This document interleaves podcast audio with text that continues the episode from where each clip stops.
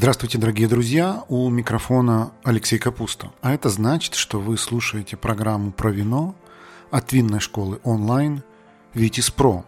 Это второй винный подкаст. Здесь мы выкладываем интервью, которые проведены в прямом эфире нашего инстаграма vitis.academy. Мы приглашаем на интервью самых интересных людей из винного мира.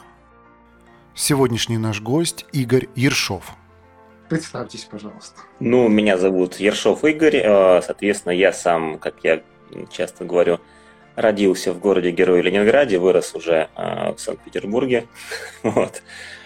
Э, меня слышно хорошо, да? Отлично. И слышно, и видно.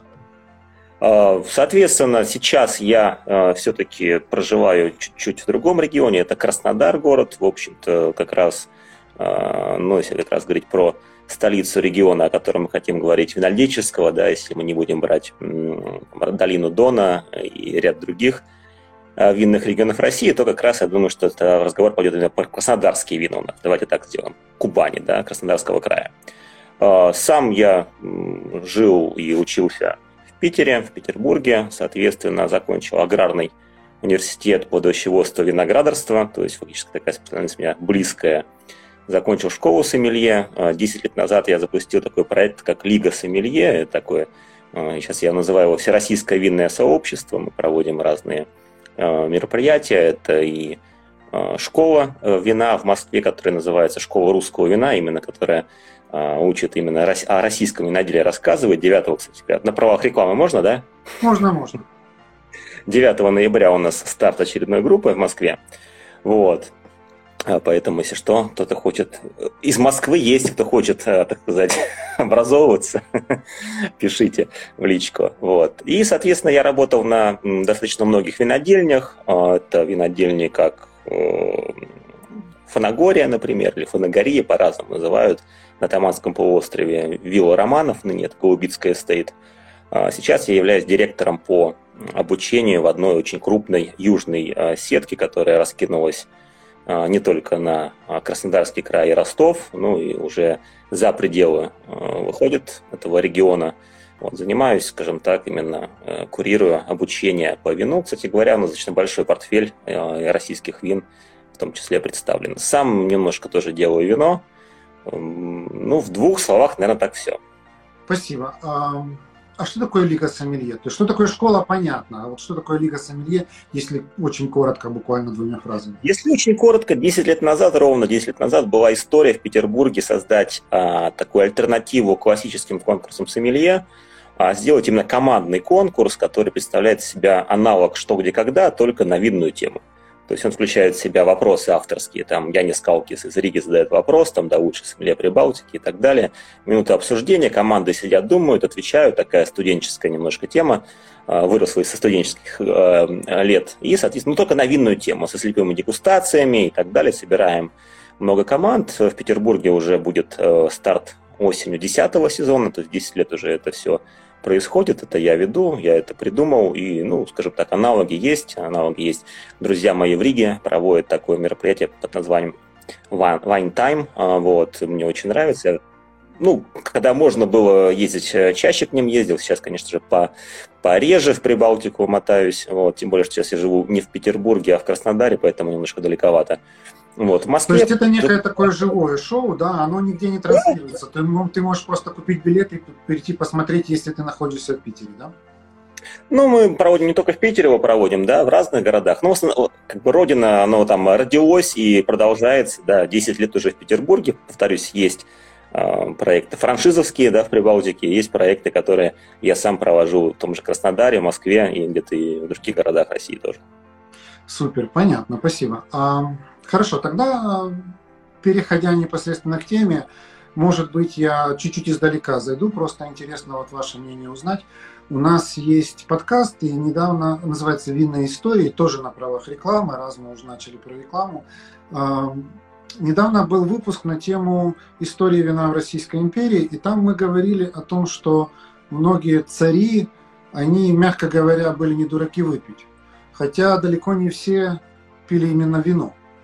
Вопрос к вам как знатоку, теперь уже, как оказывается, во всех смыслах знатоку. А, что вы думаете, вино это вообще для России ее напиток, или все-таки Россия и вино это несколько корабли, идущие разными, разными курсами?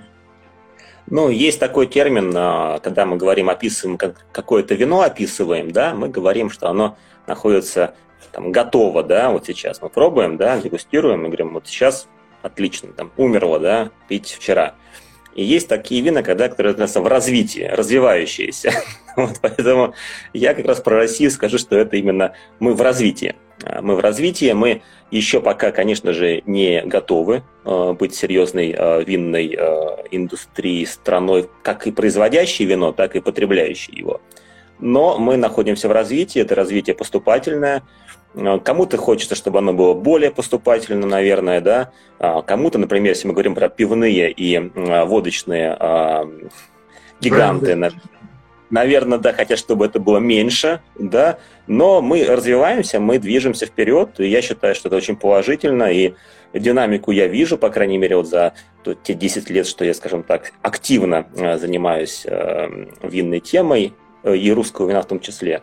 И тоже, на самом деле, российское, русское, мы тоже немножко так тоже уходим на какие-то такие сленговые слова, да, потому что что российское немножко вызывает э, часто недоверие, да, а русское как-то оно ближе, э, тельняшка ближе к телу. Не знаю, это мое ощущение. Окей, okay. ну, так как вы сказали, что вы работаете с, насколько я понял, розничной сетью, правильно, то, наверное, у вас есть а, более-менее объективные цифры а как выглядит, собственно, алкогольный рынок э, страны сейчас с точки зрения, ну, скажем, там, процентов потребления того, другого. Можете ли вы как-то кратко описать, что собой представляет алкогольный рынок и растет ли, собственно, доля вина в потреблении, например, по сравнению с тем же пивом или крепкими напитками, или не растет? Да, растет, растет. Но здесь нужно сказать, что пиво, например, если мы говорим про э, пиво, например, да, то оно теряет э, свои позиции, очень здорово теряет, но теряет оно, э, отдает это не вину, а отдает именно ЗОШам, да, безалкогольным uh-huh. напиткам. Вот, то есть пивной рынок очень здорово проси... Ну, то есть у меня есть, опять же, коллеги, которые работали, работают в пивной индустрии, да, они говорят цифры, что достаточно серьезно с каждым годом потери пивного рынка высокие. Э, водка, насколько я понимаю, она остается все время на плаву, то есть стабильно.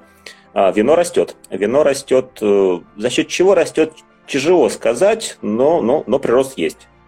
Он не глобальный, там не в два раза мы э, увеличиваем в год, э, естественно. Ну, я думаю, процентов там 5-7 до 10, в принципе, вот, наверное, такой рост годовой есть.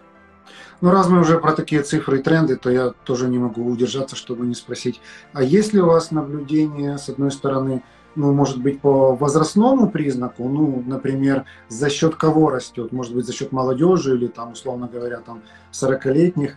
Вот. И второе, а вот в портфеле того, что продается, есть какие-то страны, которые растут, растет ли, например, э, в общем объеме э, российские производители?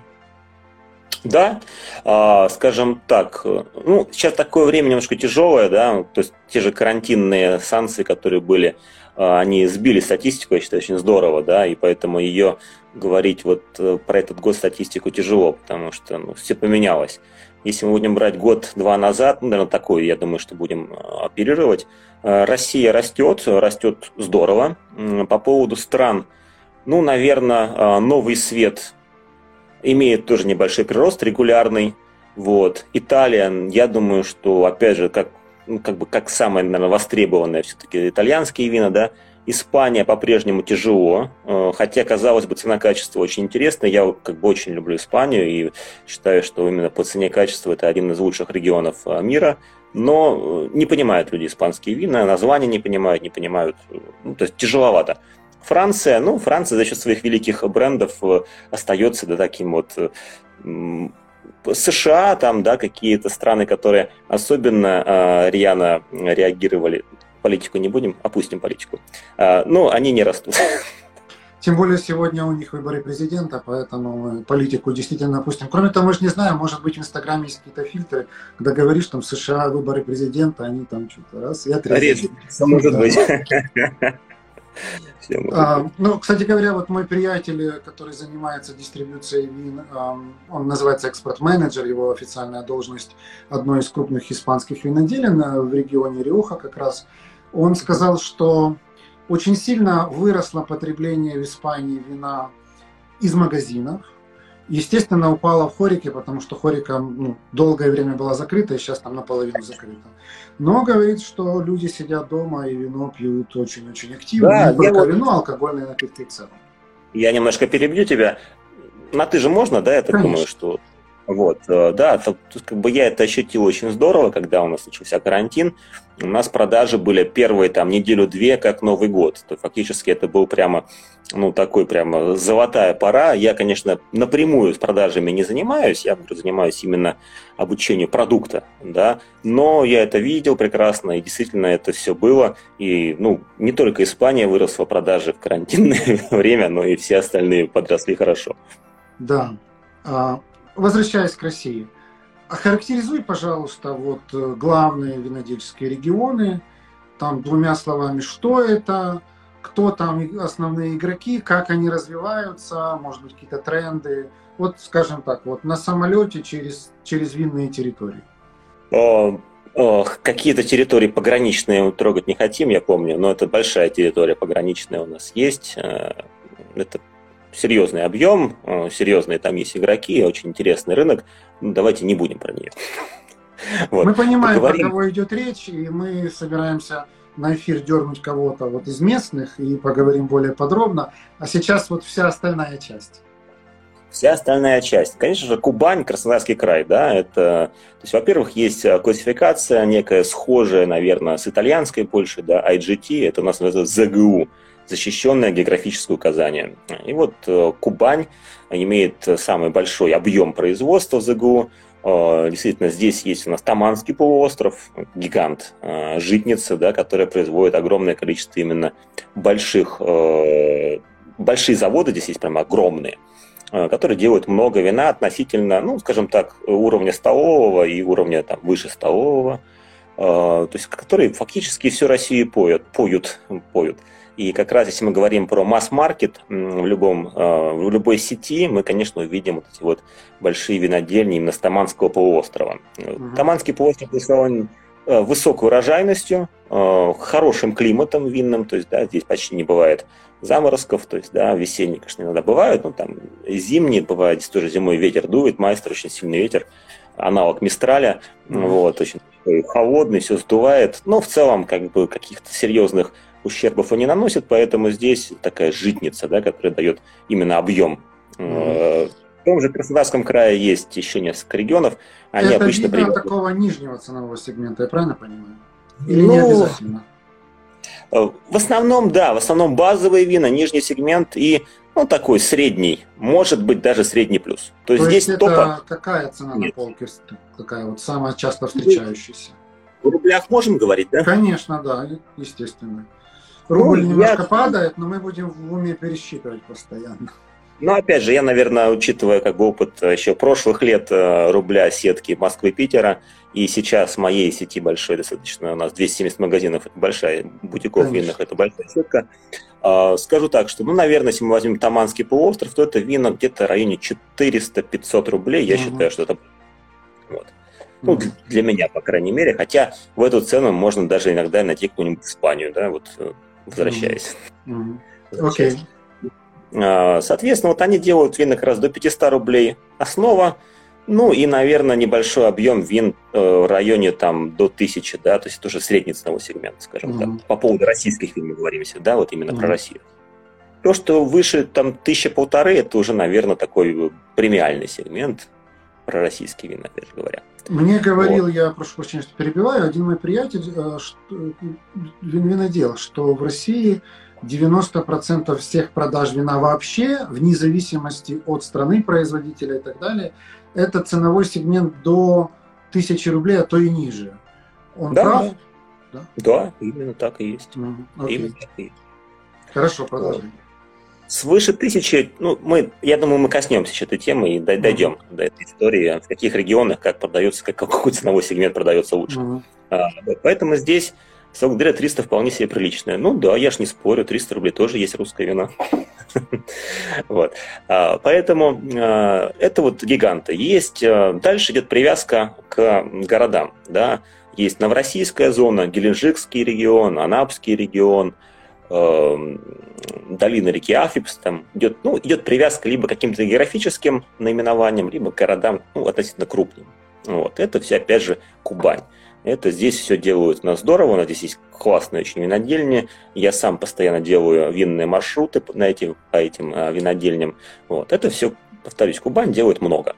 Mm-hmm. На втором месте регион, который мы пока не называем. А, и, наверное, третье, там, четвертое, пятое место делит э, такие регионы, как, например, Долина Дона, это Ростовская область, э, Нижняя Волга, это там даже под Волгоградом, на севере Волгограда а, у нас там тоже вины делают. Есть эм, еще, скажем так, и Кавказские республики, да, которые тоже, в общем-то, вино делают, но это по объему, конечно, это такое очень-очень небольшое количество, небольшое, и они, конечно, там тоже дербенские, конечно, заводы, здесь больше всего, конечно же, своими дистиллятами, а не бренди, да, а не винами, да, то есть говорить про вино, то это, конечно, Кубань, это почти все. И третье место – это Ростовская область. А что про Ростовскую область можно такого интересного сказать, если какую-то краткую характеристику давать? Краткая характеристика – это зона э, свободная от филоксера, э, да, то есть там корнесобственные лозы, это достаточно… А на Кубани филоксера была? Да, да, конечно. Угу. Здесь все привито. Здесь все Понятно. привито. Угу. Вот. И это и про Ростовскую область, это укрывная зона, это очень затратная часть, когда а, виноград э, снимается со шпалеры осенью и закапывается таким вот таким слоем земли на зиму, и потом откапывается. Поэтому это То очень... там зимой реально холодно.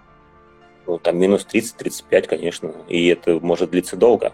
Поэтому а, то есть мороз даже минус 30 мы знаем, в принципе, там, если там он недолгий, да, не длительный, то виноград, наверное, может выдержать. Когда это затяжные морозы, там по 5-7 по 7 дней, а, естественно, приходится закапывать. А, да, на юге, скажем так, Ростовской области, э, ближе к Азовскому морю уже перестают закапывать, потому что глобальное потепление, есть глобальное потепление.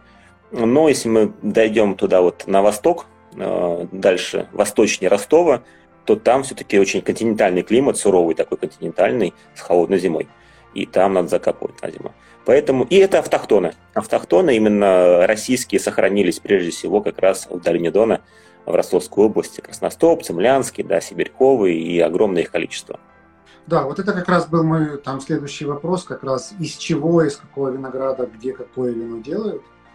А, и вот какие, может быть, там автохтоны самые интересные с точки зрения того, чтобы ну, вот попробовать, потому что если я правильно понимаю, если нет, то поправь меня, пожалуйста, что сейчас в мире как раз люди больше ценят автохтоны, чем какие-нибудь там условные там бордоские бленды или ронские бленды, если их делают не на территории Бордо или Рона, да, то есть когда ты приходишь, ну там куда-нибудь, я не знаю, хочешь попробовать российское вино, то скорее всего тебе не придет в голову покупать бордоский бленд. Может быть, я не прав. Ну, вопрос все-таки спорный, на мой взгляд, вот, по поводу автохтонов. Был на самом деле, наверное, какой-то э, всплеск интереса в России к автохтонам, к местным. Сейчас, мне кажется, он немножко под э, успокоился, да, под утих. Э, но в любом случае, если мы говорим про красные автохтоны, то, конечно, это красностоп золотовский и цемлянский черный, два, наверное, самых главных и самых знаковых сорта. При этом один идет, наверное, больше цемлянский на как раз что-то, что такое. Он очень, на мой взгляд, очень схож по своей стилистике с пино с моим любимым сортом что у него есть общее, да. А красностоп как раз наоборот, это такой э, супер каберне, очень мощный, тонинный. Вот. Из белых, наверное, Сибирьковый, Пухляковский тоже неплохие показывают результаты. Ну, есть ряд автохтонов, но их вопрос в том, что их мало. А, опять же, к сожалению... Их мало по посадкам? По посадкам, да, да, mm. именно так. К ним интерес есть, но посадки их крайне ограничены. Связано это с тем, что а, питомников а, в России крайне-крайне мало. По факту есть только, ну, если так серьезно говорить, два питомника есть в России. Это как раз у Кубань вино, самое большое винодельня, и у Фанагории, ну, они фактически э, свои затраты покрывают, да, потому что они гиганты, они растут, они постоянно нужно им там досаживать, пересаживать, вот, и выхватить там у них а, кустов крайне сложно. Но вот как раз развитие автохтонов более-менее идет как раз в зоне а, корней собственных лоз, да, где можно черенками все это а, сажать, да, поэтому как раз вот Ростовская область и Волгоградская область а, шагают вперед, но там крайне мало производителей, крайне сложная, из- из-за укрывной зоны крайне сложная агротехника, поэтому это э, семимильными шагами не идет. Это идет поступательно, но медленно.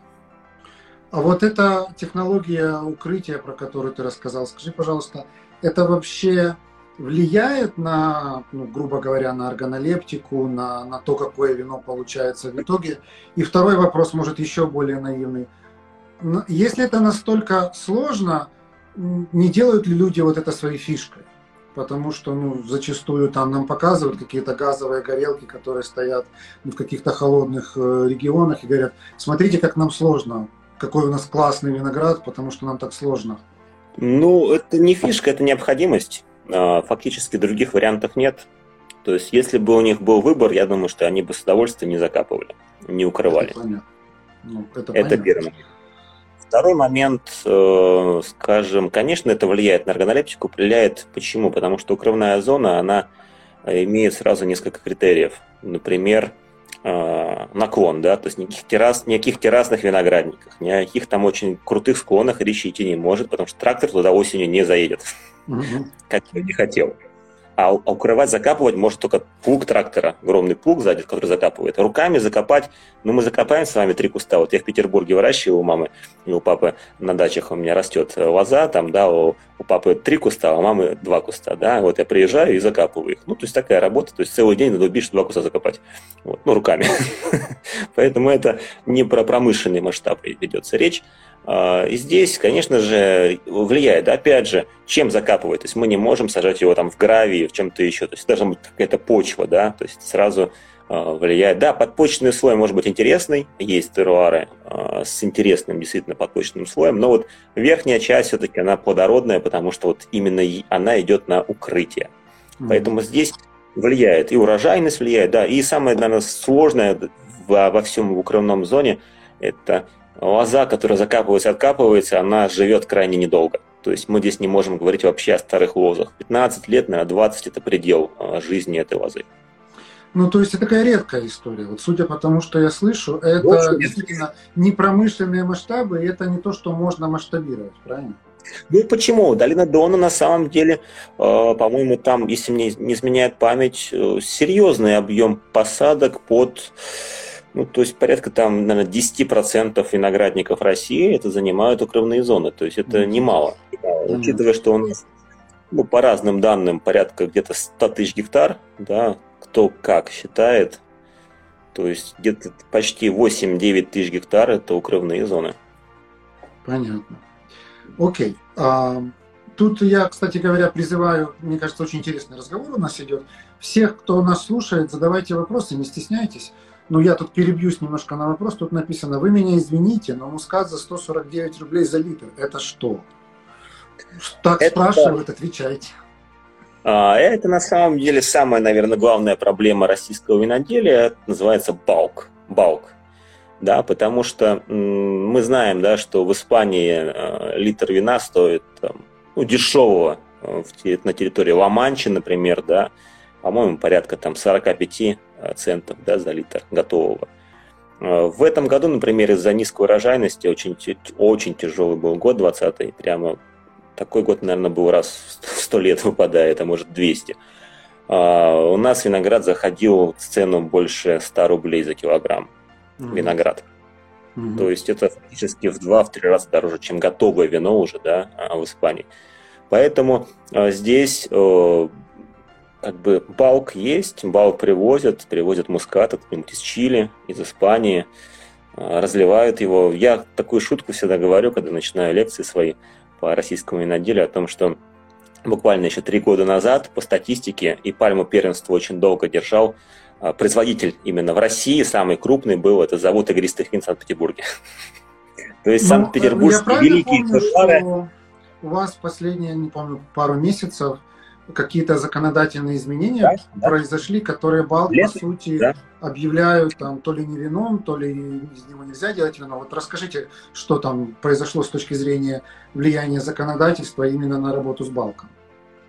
Э, на самом деле, да, закон о вине э, вообще, скажем, можно чуть, чуть поглубже копнуть, можно? Конечно, или... конечно.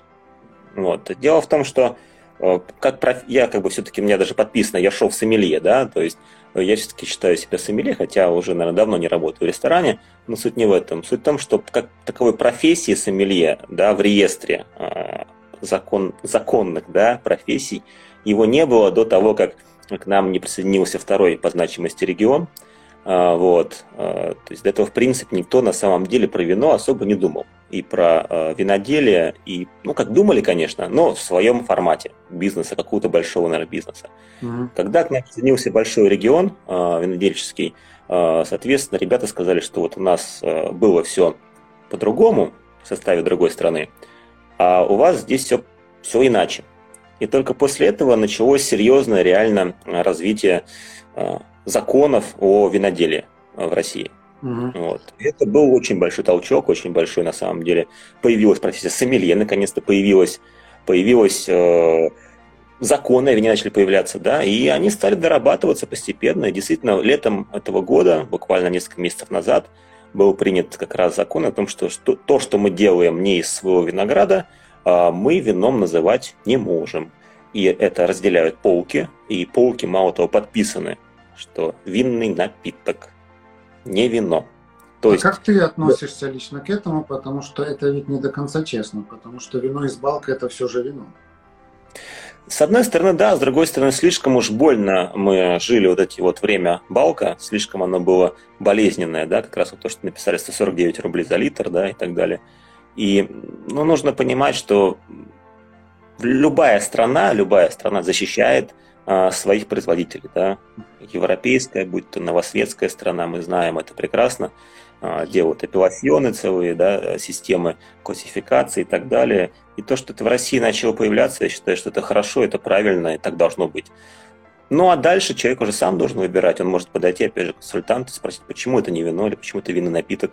А ему консультант уже скажет, что ну вот это вот сделано из а, хорошее вино, да, но сделано из чилийского материала. Ну, образно говоря.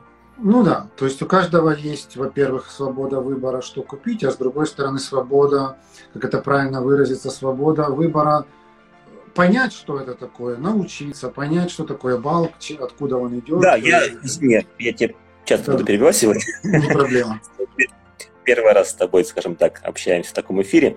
Вот. Я э, то есть была очень долго подмена понятий. Ты покупаешь бутылку вина, на ней написано «Крымская ночь», оно стоит 140 рублей. Э, что для тебя Крымская ночь? Это вопрос? Да. Ну, в смысле, какая ассоциация? Ассоциация, конечно. Ну, ассоциация, там, Крым, какой-нибудь приятный санаторий. Вот я там в свое время бывал в санатории Дюльбер довольно часто. Ты сидишь где-то на набережной, какое-нибудь местное вино пьешь, какую-нибудь условную массандру и получаешь удовольствие, думая, что массандра делает вино естественно, со своего винограда, который выращен где-то вот там за углом, там на горке или где-то там. А о чем речь? А потом ты поворачиваешь эту бутылку контратикеткой и читаешь. Завод Гатчинских, ну, под Гатчин это под Петербургом находится, такой у нас там есть наливайка. Ну, то есть первый а... вопрос, при чем здесь Петербург Крымской ночи? И второе, где они взяли этот виноматериал? Конечно, конечно. То же самое там геленджикская улыбка, что-то еще, там огромное количество. То есть берутся, ну, то есть людей на самом деле очень долго дурили, слишком долго дурили, да, когда писали какое-то наименование, которое относило их к некой географической зоне, да, будь то Геленджик, Сочи, Ялта, неважно, то есть какая зона. Просто и люди думали, что это вот имеет какое-то отношение к этой зоне, к этой, к этой территории. А по факту Сейчас никакого... по этого делать уже нельзя, правильно я понимаю? То есть ты не можешь там ну, как-то называть свое вино, которое ведет людей в заблуждение. Вот по названиям я не скажу. Я думаю, что это еще предстоит работать над э, брендингом, над названиями. Это будет, я думаю, что это еще работа предстоит большая. Но если, опять же, ты используешь виноматериал, да, привезенный извне, то ты не можешь писать слово «вино». И ты уже получаешь другое место на полке. Да, ты получаешь другую совершенно полку, где написано, что это винный напиток, и, соответственно, ты получаешь, ну, наверное, некий наверное, негатив. Хотя, опять же, э, это не везде прописано, пока еще. То есть закон совсем-совсем свежий, сырой. То есть он только-только вступил в силу буквально пару месяцев назад. Понятно. И до сих пор дурят. Кто-то пишет, что до сих пор их дурят. Да, ну, я не очень понял, что имеется в виду, но если вы, Наталья, объясните, что имеется в виду, то, э, то, наверное, мы на эту тему поразмышляем. Я хочу притвориться туристом. Э, вот я приехал в Россию, там, условно говоря, из Испании, и с горем пополам выучил там кириллический алфавит, могу читать там какие-то этикетки, и у меня есть задача, вот я пришел в какой-нибудь большой магазин, в большом городе, потому что говорят, что не везде хорошие магазины, а только в больших городах, я имею в виду винные, и вижу там полка российского вина. Помоги мне вот сориентироваться примерно так, что у меня есть, к примеру, неделя. Я за, я за неделю хочу понять вот какие-то общие главные стилистики. Вот. Что мне искать, что мне покупать, на какие мне цены ориентироваться. Я хочу, может быть, там попробовать дешевое вино, средней цены – и у меня есть деньги, я хочу попробовать лучшее из лучшего того, что производят в России. Вот такая задачка. Непростая задача. Никто не обещал, что будет легко в этом эфире. А, я опять же начну из глубины, издалека. Okay. Как раз лет 5-6 назад я еще такой здесь, ну, винное казино, я думаю, знаешь, что такое, да, когда вот там есть поле игровое, да, то, соответственно, я разработал давно-давно уже поле по России, вот, а, по винной России. И, соответственно, ну, обычно это корпоративные продажи очень хорошо пользуются спросом, то есть, ну, ну здорово. А, и мне приходит запрос а, от одной из компаний, хотим винное казино по российским винам. Я говорю, ну здорово, сделаю, конечно, не проблема. Бюджет, самый главный вопрос. Не ограничен в плане. Но вот, вот самую дорогую Россию, что есть, бери и ставь. Но это было не сегодня, это было лет 5-6. Я такой думаю, ну, наконец-то мне в жизни повезло. А потом оказалось. А потом, как говорится, да, оказалось. А, я говорю, а сколько для вас дорогое вино? Ну, вот как раз вот то, что 2000 плюс, это вот прямо дорого. Я думаю, ну, ну, в принципе, так и есть. 2000 плюс, ну, для меня тоже дорого. И, но мне нужно поставить несколько сетов сыграть, то есть мне нужно выбрать там порядка 20 а, вин, которые будут стоить 20 плюс. И когда я их начал искать, я понял, что это не так и, не так и просто. Сейчас это проще стало. Сейчас ценник вырос, да, в целом вырос за эти пять лет. Ну, сейчас давайте так скажем, например, вот 3000 а, плюс, да, вот вино найти. Вот если ты мне сейчас скажешь, что вот я хочу там сделать сравнительную дегустацию там дюжины вин, которые, российских, которые стоят больше 3000 рублей на полке, ну, средняя полка берем. Естественно, там у нас есть какие-то рестораны, да, где у нас наценка очень высокая, есть какие-то очень премиальные бутики, где тоже высокая наценка. Если средний сегмент, средний срез, то там мы найдем лишь всего лишь там трех-четырех производителей, которые в этом сегменте делают вина. Назови, может быть, производители или, может быть, конкретные марки, потому что я уверен, что среди наших слушателей есть люди, которые хотят потратить деньги, условно говоря, там, не знаю, 50 евро, может быть, больше за бутылку, но они хотят попробовать действительно классное местное вино, вот чтобы им гордость их пробила, вот, вот умеем.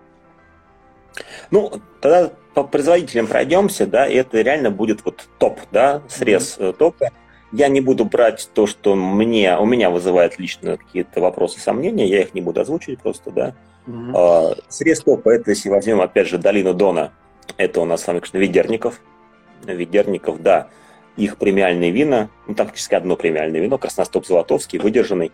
Э, он, да, он стоит действительно каких-то больших денег, но это вино, которое можно, да. Кто-то пишет Дивноморская, усадьба Дивноморск, Дивноморье. Э, да, да. Дивноморка, э, я считаю, тоже в этот топ входит.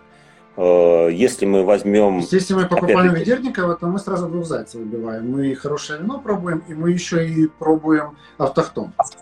Да, да, да. То есть в этом плане, да. Но единственное, что здесь опять же, объемы небольшие, поискать придется. То есть э, поискать придется, и опять же, это вино, которое сейчас э, текущий винтаж, оно, скорее всего, немножко сыровато, и, конечно, ему еще лет пять бы полежать. Mm-hmm. Вот. УПА, но мы тут решили же не трогать а, вторую, второй регион по значимости. Ну, мы понимаем, о ком идет речь. Вот. Там есть несколько очень интересных производителей. Это и Павел Швец, и Олег Репин, да, которые делают действительно очень интересные вина, которые я бы тоже рекомендовал. Голубицкая. Голубицкая нет сегмент. Сегмент Голубицкая все-таки до, ну, там, сколько там у них черная этикетка стоит? Тысяча рублей, да? Ну, наверное, не больше, да, поэтому здесь все-таки... Давай, давай с топом разберемся. Ты пока назвал в топе только ведерник. Ну, там и... А, Ведерников, ну, Дивноморская, усадьба Дивноморская. А, я бы, наверное, отнес бы все-таки имение Сикора. Действительно, у них интересные вина. Может быть, стилистика этих вин по мне а, тяжеловато, да, но почему нет, они имеют место быть. Домен Брюнье, Бюрнье, наши швейцарские корни, да, тут имеют место быть. Это швейцарская основатель да, швейцарец, который женился на русской девушке, вот, и основал здесь свою винодельню, да, очень интересные вина делают, здесь, действительно, нет никаких вопросов.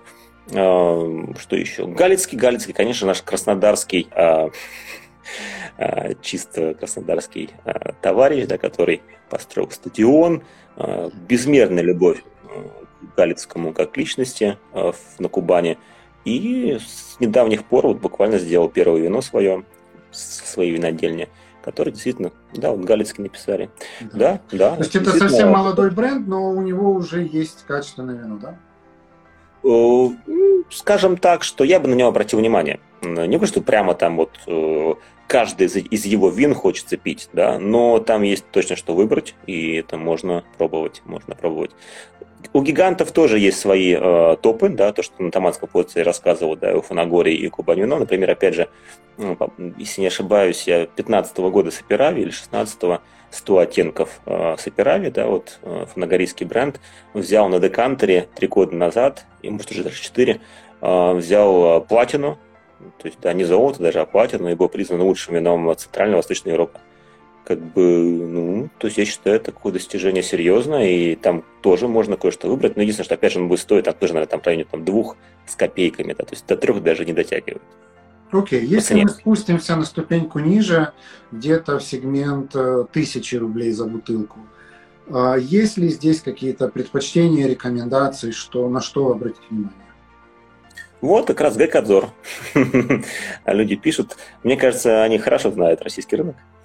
А, У да, вот то, что публика, оказывается, да? Вот то, что до 1000 рублей как раз это и есть, да, Гайкадзор, прекрасные вина, ну, только, опять же, самые худшие вина, да, то есть это золотая этикеточка, они так называют себя, а, где, опять же, инвестиции Абрамовича сейчас очень серьезные, да, вот у Гайкадзора. То есть, на самом деле, вообще все виноделие России строится на каких-то таких, наверное, ну,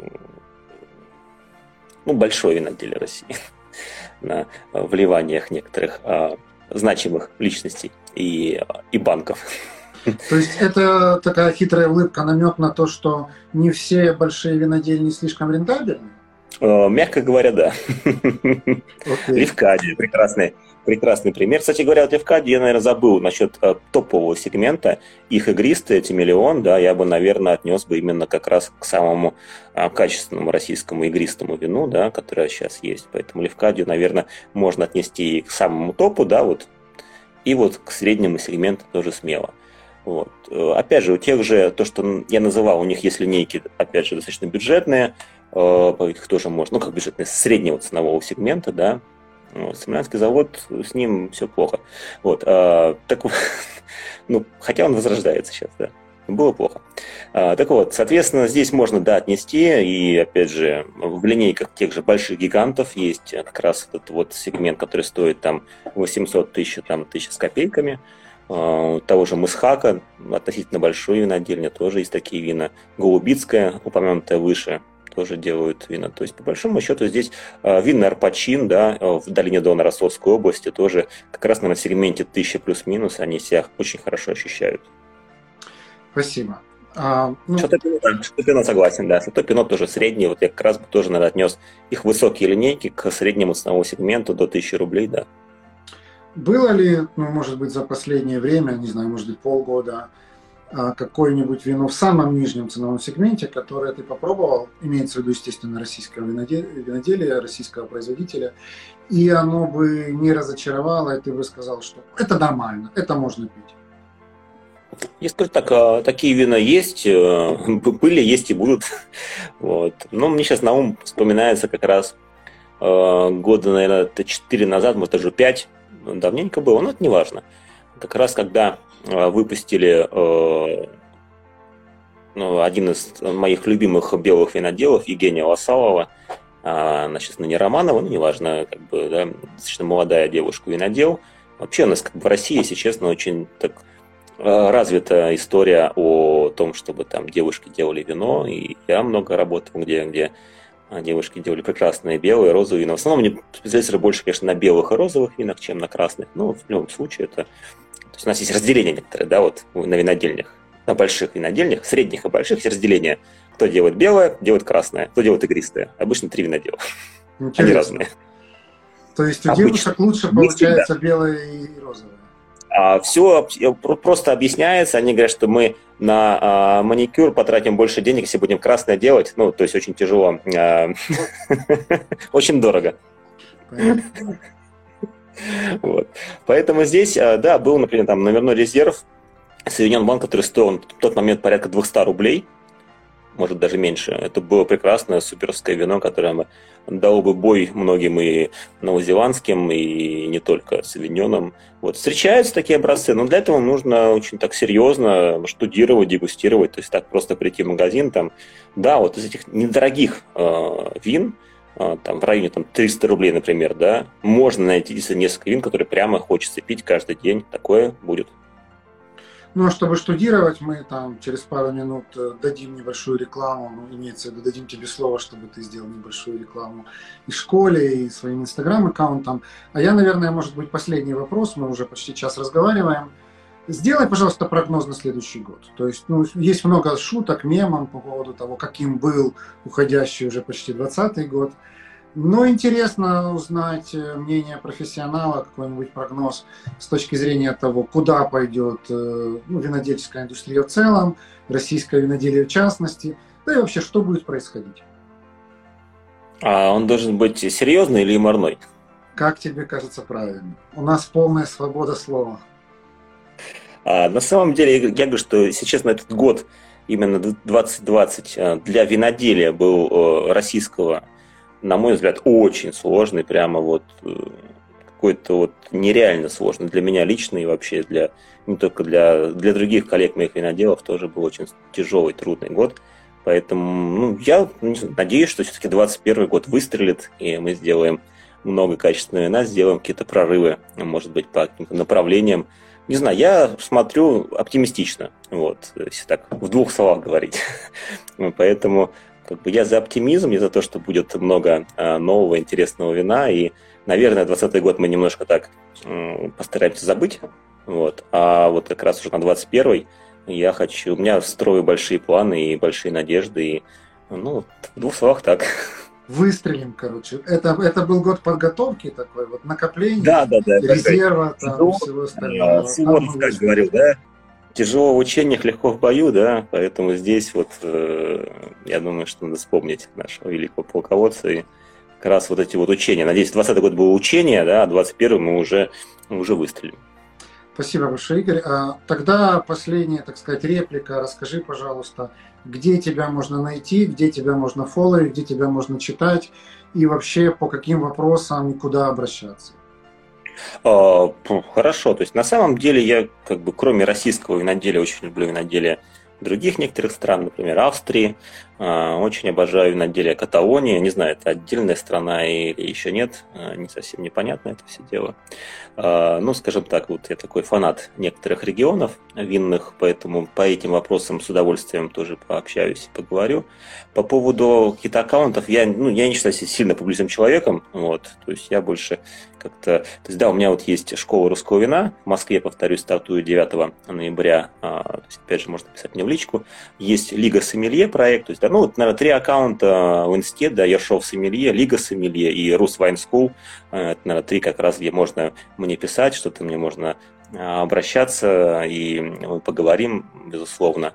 Вот. И ну, сейчас я обитаю в Краснодаре, стараюсь, э, надеюсь, что если на все будет хорошо, буду делать больше винных туров по как раз нашим винным регионам. Тоже очень люблю эту тему, именно создание винных туров, которые люди приезжают, мы погружаемся серьезно. Это называется у нас винный лагерь. Вот так вот у нас есть такой уже бренд, который уже много лет.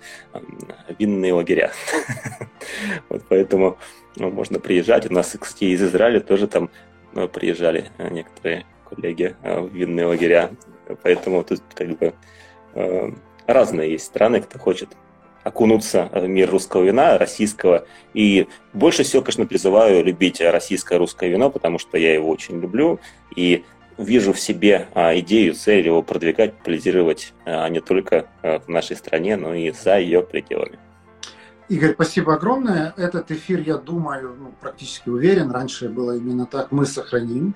И он будет в IGTV, он будет в нашей, э, в нашей ленте. Если будет время и желание, то зайди, просто напиши в комментариях адреса, а, линки там на аккаунты или на любые там свои проекты, которые ты можешь и хочешь прорекламировать.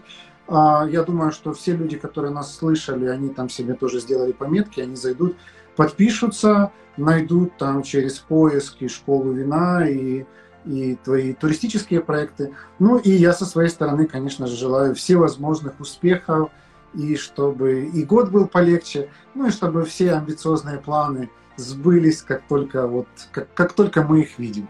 Вы слушали второй винный подкаст от винной школы онлайн Vitis Pro. Давайте дружить в соцсетях. Посетите наш инстаграм-аккаунт vitis.academy – телеграм-канал «Второй бокал» и, главное, загляните на наш YouTube-канал «Что пьем?».